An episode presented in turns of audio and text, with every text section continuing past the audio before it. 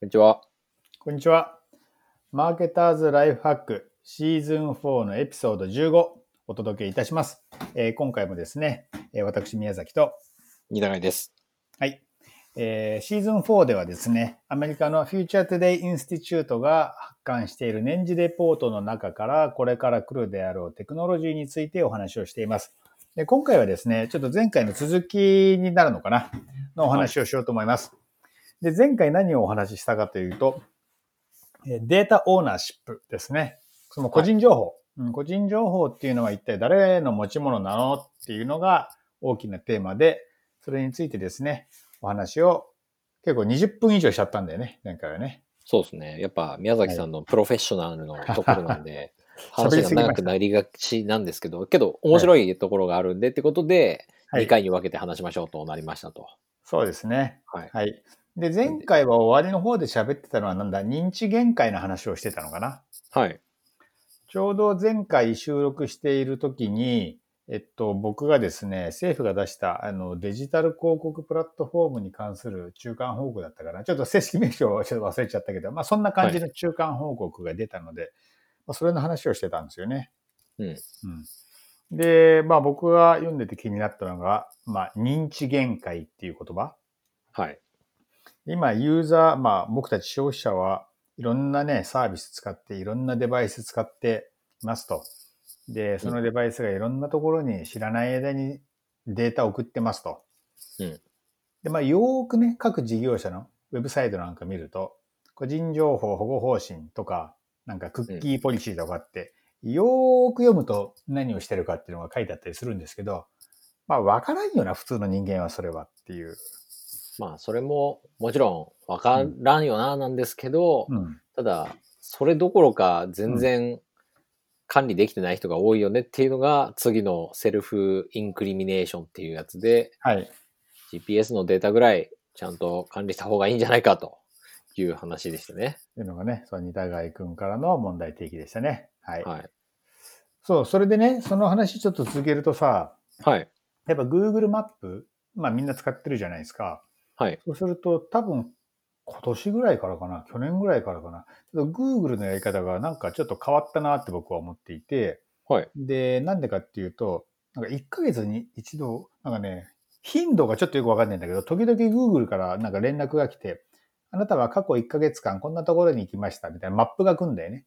うん。で、なんか、それの下の方に設定を変更する、変更しないみたいなリンクがあって、変更するってリンクをすると、あの、クリックすると、なんか、データを取得、Google が取得するタイミングを、なんだっけど、コントロールできたりするわけさ。はいはいはい。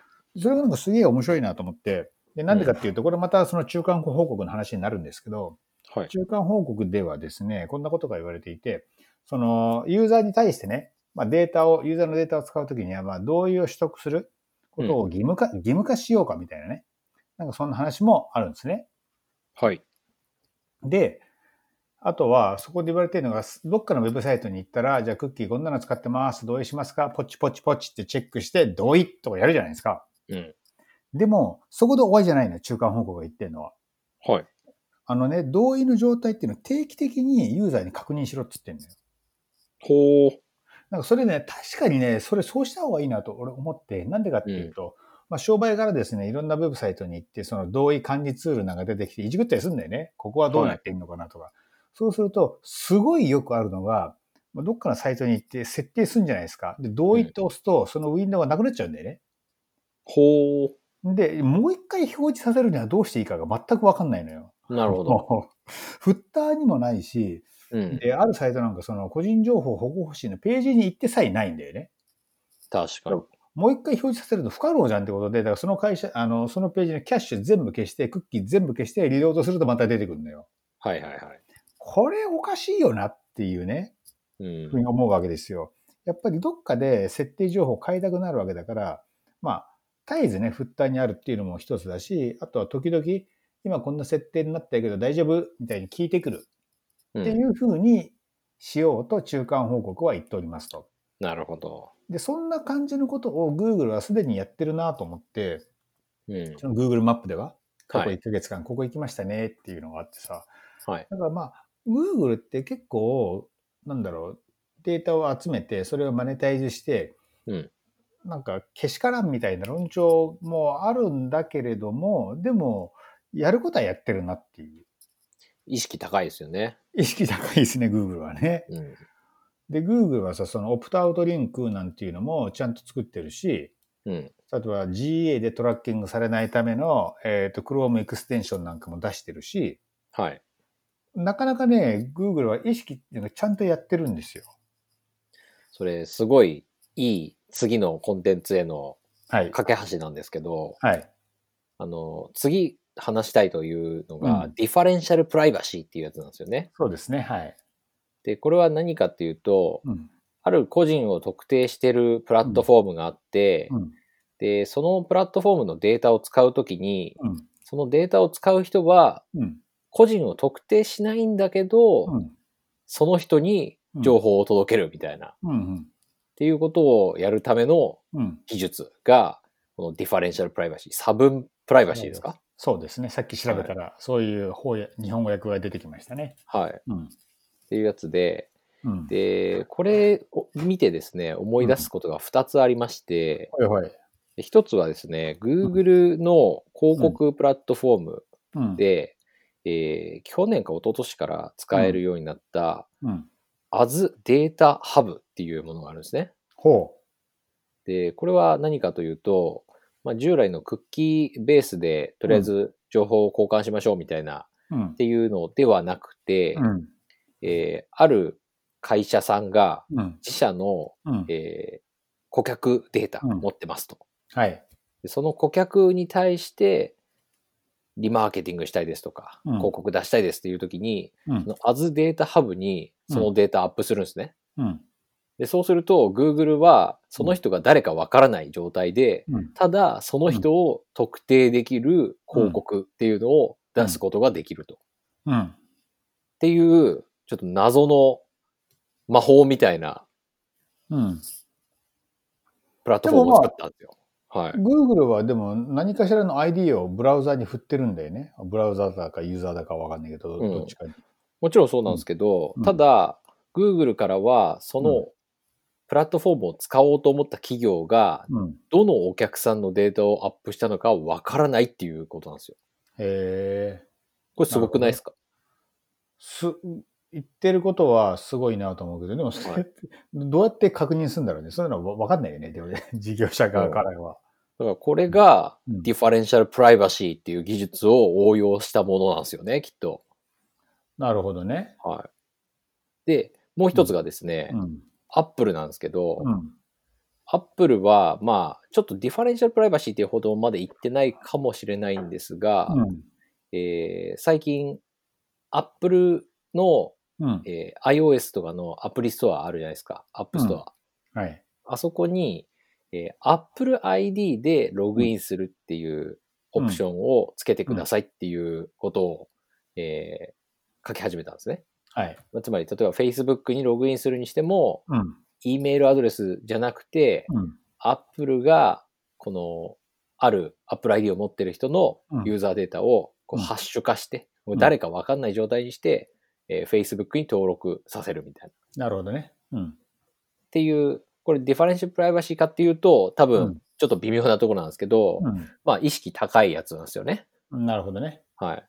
で、その意識高い2社がうん Android と iOS に、うん。えー導入した、これもディファレンシャルプライバシーではないんですけど、うん。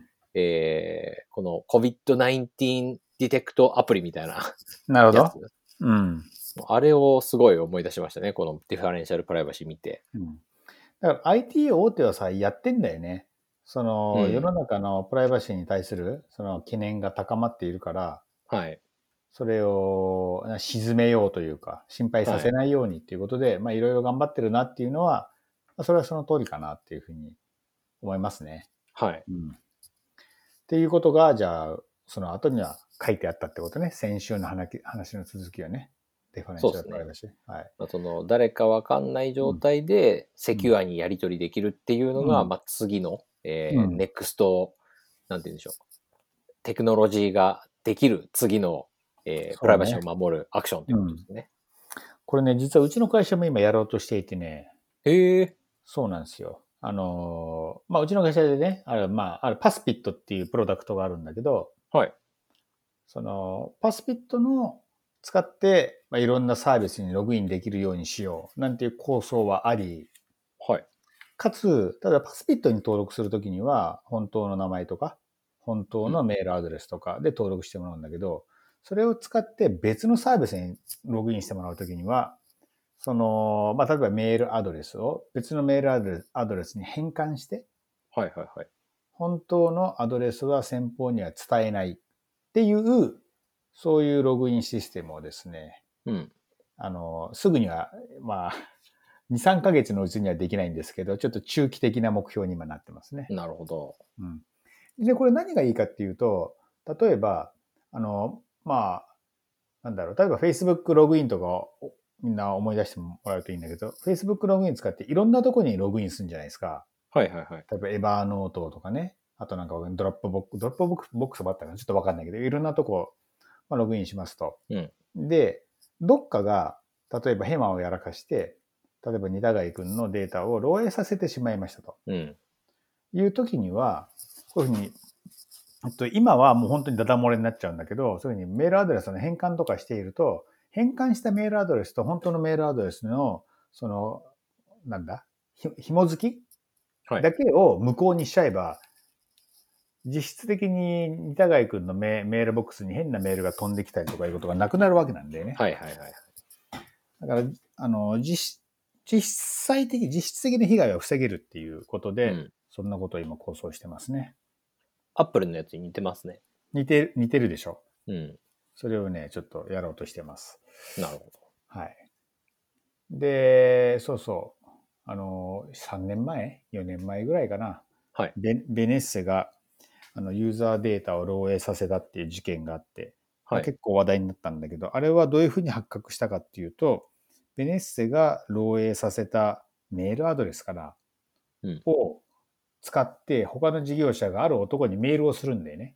うんでその男は、なんとすごいそのプライバシーマニアだかなんだかわかんないけど、各事業者ごとに違うメールアドレスを登録してたんだって。はいはいはいはい。ベネッセには、ほにゃらがほにゃらが、なんとかなんとか A とかいうメールアドレスで登録し、他のサービスはなんとかなんとか B で登録してたわけ。でなんとかなんとか A っていうアドレス宛てにベネッセ以外からメールが届くと、おかしいぞっていうのが気がつくんだよね。うん。これはベネッセが漏洩させたにそこで違いないっていうのが分かって事件になったっていうことなんだけど、まあ、なるほど。そんなことをですね、分かるようにして、で、かつその本当のアドレスとの、まあ、関連を切っちゃえばいいじゃんっていう、まあ、そんなことをやったりしております。なるほど。で、これ多分ね、事業者側にはメリットがあって、多分、本当のメールアドレスをたくさん持ってるって、事業者側にとってもね、多分ね、リスクなんだよね。そうですね。怖いと思うんだよね。うん。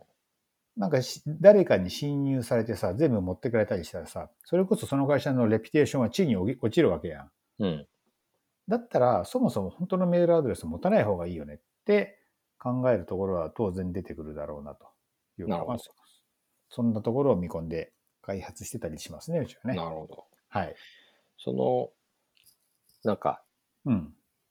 プライバシーを守るためにメールアドレスを、その、なんて言うんでしょう、サービスごとに変えるみたいなうん。やつって、結構、僕もやってるんですけど、Gmail? はい、Gmail で、その、まあ、本当のメールアドレスのアットマークの前に、うん。プラスなんちゃらみたいな、そのプラスベネッセみたいな書いておいて、それで登録すると、うん、それベネッセ固有の自分のメールアドレスになるんで、うん。そこから漏洩したらわかるみたいな感じだと思うんですけど、うん。やってます？俺はね、やってない。俺ね、なるほどとにかくさ、なんかメールアドレスってさ、ID になること多いやん。はい。で、ちょっと今となってはね、作戦間違えたなとは思うんだけど、まあはい昔はとにかく ID 短い方がいいなと思って、なるほど。とにかくね、すごい短いああのドメインを自分で取得し、はい。で、アットマーク前の、はいなんていうのあれ、ユーザー名っていうの？はい。っていうのもアルファベット一文字にして、とにかく超短いメールアドレス作ってね、それを使ってんだよね。だからまあ、bc.com みたいな。そうそうそうそうそうそう。なるほど。だからね、あんまり長くしたくないなと思っていろんなところに登録しちゃって、で、はい Gmail アドレスじゃないから、プラスつけたら、つけたら、自分のところに届かなくなるんだよね。なるほど。なんだけど、だから、でも今は、パスワード管理ツールなんかを使ってるんで、メールアドレスがちょっとぐらい長くなっても、自分でさ、キーボードを使ってログインするときに打ち込んだりしないからね。うん。今となっては Gmail 使って、プラスでサービスごとに変えるっていう風にしとけばよかったかなとか思うけど、まあ、今からややり直そうと思えばできるんだけど、ちょっとなんかもう、うんあまりにもたくさんサービス使ってるんで、もうめんどくさくてやってない。いや、いいかもしれないですよ。あの、急にサブスクリプション、余計なサブスクリプション全部切れて、あそうねめちゃくちゃお小遣いが 潤沢になるかもしれないですよ。見直す機会になるかもしれないね。うん確かに。ちょっとなんだか、うん、なんかデジタル大掃除みたいな感じでやるといいかもね。うん。うん。まあ、その、このテクノロジー、えーうんディファレンシャルプライバシー自体は、うん。なんかこう、今すぐこう誰でも使えるみたいな感じではないと思うんですけど、うん。まあ、今、例えばアップルがやってるとか、そのパスピットがやってるみたいに、自分のプライバシーを守るためのサービスみたいなのは、うん。えー使えたり、うん。もしくは Gmail のプライバシー用にということで、エイリアスを使って、そのプラスなんちゃらを使って、えー新しいメールアドレスみたいな感じでうん、固有のサービスごとにメールアドレスを使うっていうやり方は、まあ誰にでもできるというか、まあやろうと思ったらできるっていうことで、うん。そういうデータオーナーシップに対する自分のアクションっていうのも、まあ、ある程度な覚悟を持ってやっていかないと、うんまあ、これはあの、なんていうんですかね、法律だけできて実質全く運用されてないっていうものになっちゃうと、うん。まあ、本当に意味ないっていうか、そうですね。テクノロジー持ってる人たちにやりたい放題やらせるっていうことになっちゃうんで、うん。まあ、これは、なんていうんですかね、エンジニアとかそういう人たちだけじゃなくて、うんまあ、やっていかなきゃ、えー理解していかなきゃいけないことではありつつ、うんたださっきの宮崎さんの話で認知限界っていうか、うんその、まあ、その話をね、考えるだけでも難しいじゃないですか。そうね。うん。てか認知限界あるからさ、でも結局ね、俺ブランドイメージかなと思って、なんか、うん例えばログインオプションとして Facebook ログインと Apple ログインがありましたと。はい。なんか今言ったような話を全部理解して、じゃあ Apple にしようって思う人は多分人口の5%ぐらいで、うん。あとはね、ブランドイメージで決めるんですよ、きっと。うん。その時に、なんか Apple はちゃんとしてんなと。Apple はユーザーのこと守ってくれるな、みたいな、なんかそのイメージかなっていう気がししますね、私は。まあそうですね。うん。なんでこれからちょっとれにせよ、うんここは、誰のもの、データは誰のものっていうところについて、うん。なんかその、しやっぱりちゃんと主張していかないといけないっていうのが、うん。ヨーロッパにはすごい多分あるんですけど、世そうですね。界中がそうなのかっていうと、うん。どうなんだろうと。うん。でそこのバランスがまだよくわかんないんだけども、このうん。ディファレンシャルプライバシーがその解に、すべての解になってくれるのか、パスピットがすべての解になってくれるのか、まあ、はい。まだ決まんないんですけど、まだできてないし。そうですね。ちょっと早く作らないと。っていう感じですかね。はい。じゃあ皆さんご注目ください。出来上がったら言います、ここで。あ、ぜひぜひ。そんなとこですかね。じゃあ今はい回の話題は。はい。じゃあ今回もですね、どうもありがとうございました。ありがとうございました。